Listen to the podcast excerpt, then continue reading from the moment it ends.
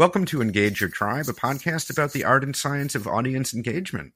I'm Jeremy Shere, founder and CEO of Tribal Knowledge Podcasting, and my guest is Ted Dillon, Director of Marketing for Clean Energy Ventures, a VC firm that invests in early stage technologies that help mitigate climate change. Ted, it's great to have you on the show. Jeremy, nice to meet you. Thanks so much.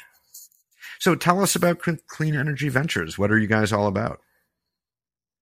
Right. So at Clean Energy Ventures, uh, we invest in early stage climate tech startups. And what, what's true about all the startups we invest in is each one of them has the potential to mitigate two and a half gigatons of CO2 emissions or equivalent between now and 2050, which is, you know, part of our challenge to help uh, meet our agreements as part of the Paris Climate Accord. And then, you know, all of our investments can provide strong venture capital returns. So that's to say, you know, we're not an impact fund. We're not a philanthropic organization.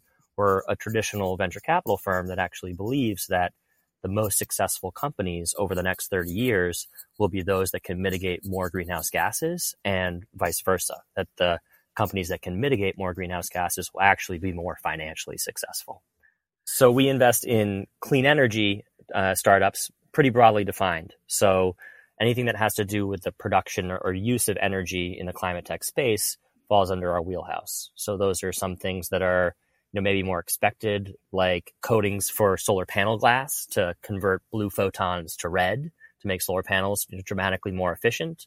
And some things that are more surprising, like we have a, an investment in a carbon fiber that's made from 50% recycled material and actually makes carbon fiber thermally conductive. So you can do things you couldn't do with carbon fiber before, like build wind turbine blades or replace the steel and aluminum in jet engines so that planes are 30% lighter and use 30% less jet fuel. So it's kind of an exciting space to be in. We've got a, you know, an interesting breadth of companies for, for such a specific thesis. Yeah, really, really cool. And now I'm no expert, but a gigaton sounds like a lot gigaton is a billion tons of CO2. So to, to give you a sense of the, the problem at large, you know, our emissions budget between now and 2050 to keep emissions below 1.5 degrees Celsius is some, somewhere about a thousand gigatons. So our help, our hope in our portfolio is by making sure that every one of our investments has the potential to reduce two and a half gigatons, our collective portfolio can actually make a, a measurable dent in helping to reduce greenhouse gas emissions so we can meet those goals. Indeed. So it's your job to tell the story, to engage with your audience. So let's start right there. Who is the audience you're trying to engage? So my director of marketing title is, I think in some ways slightly misleading because I, I really have a two part role. So I spend about 70% of my time working directly with our portfolio companies after we invest to help them look and act like the billion dollar companies we want them to become. So I can talk a little bit more about that in a minute. But the, then the remainder sure. of my role, you know, 30 or 40% of my time is spent helping to promote clean energy ventures and, and build our brand. So, you know, when I'm talking about clean energy ventures and marketing ourselves as an organization, we're, we have really three important audiences. One would be entrepreneurs, so the people that we want to invest in, those you know, tech, typically technology minded, mission oriented founders who've spent the past three or four years building something really fantastic and now need to commercialize it. A second important audience for clean energy ventures is co-investors. So often enough, we're investing alongside other venture capital firms that may have less expertise in this space or maybe part of our peer set. We're also often co-investing with large multinational organizations that are trying to disrupt their own value chains. So, you know, large oil and gas players who understand that renewable energy and clean energy is the future and are trying to transform their business models, large automakers, aerospace manufacturers, materials companies, all these different types of companies will often co-invest with us because they understand the value that we bring to understand these startups and help nurture these and grow these startups.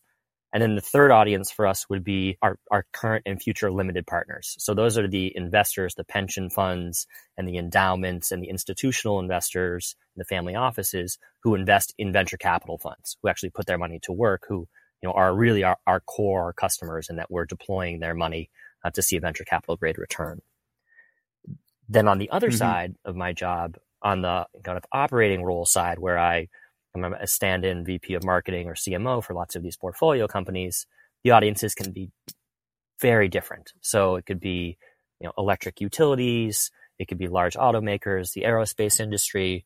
It could be Fortune 500 companies that are trying to understand how to report on ESG and decarbonize their their footprint, down to HVAC contractors, and in some cases the public in general.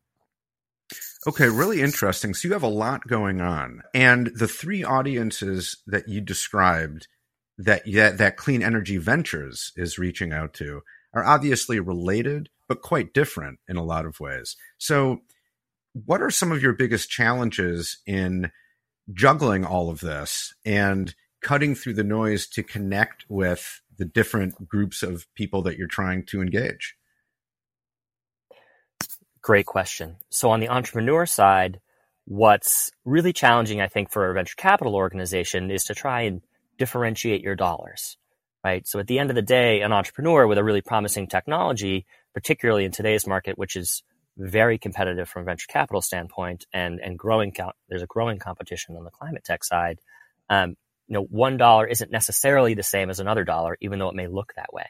So the biggest challenge for us with entrepreneurs is how do we differentiate ourselves from other investors' who, money that, that they might take?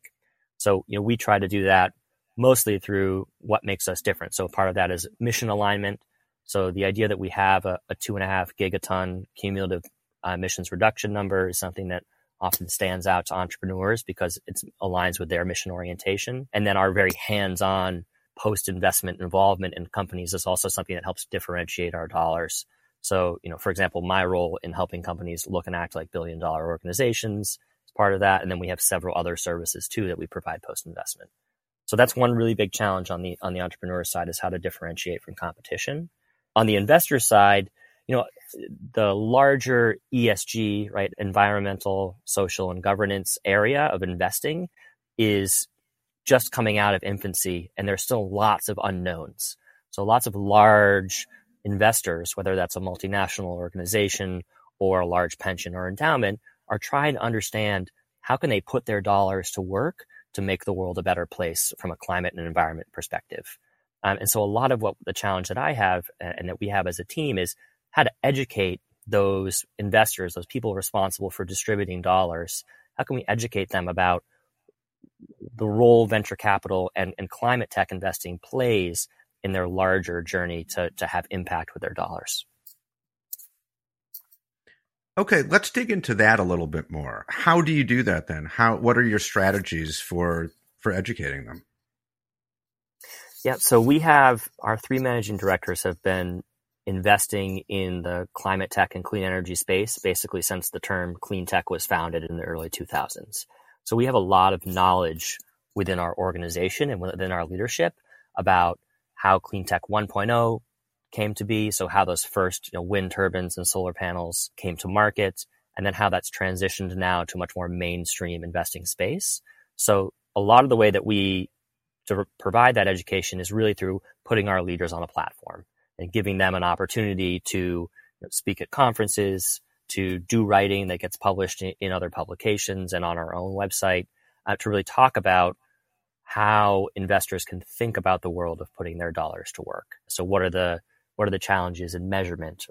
What are the challenges in finding and diligencing promising deals?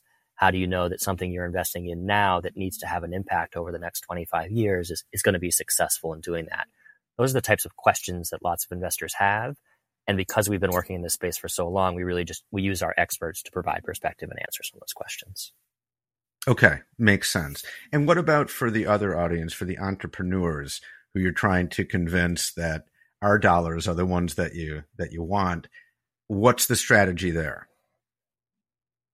So really it's a very face-to-face and hands-on industry. So the role that marketing plays, I think, is very much through engagement with incubators and accelerators and at community events where these entrepreneurs are also looking for guidance and support right? So any entrepreneur who's coming out of a lab or coming, uh, whether that's a national lab or a university and has a special technology like a new battery technology, a new advanced material, you know, a new process for heating or cooling. They're looking for guidance on how to take that technical acumen and that that special sauce that they have throughout their career and turn it into a real com- commercial acumen.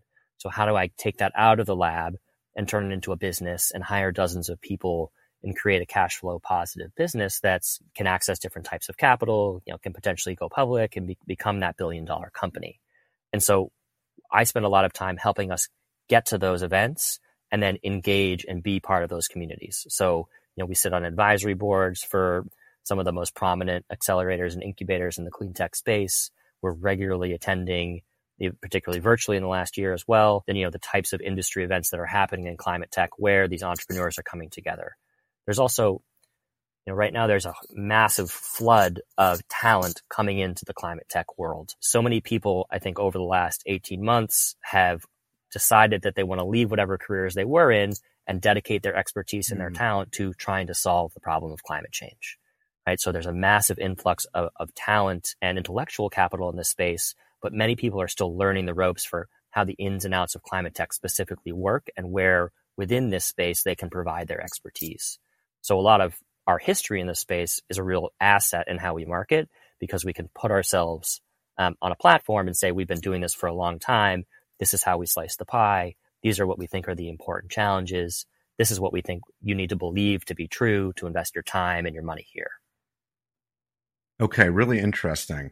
And you know, something you said really resonates with me. We talk a lot about this on this podcast is that digital marketing is in many ways driven by data and analytics, right? As it should be. That the data can really help you understand and dig deeper into what's working and, and so on. But at the end of the day, there are actual flesh and blood human beings behind the data.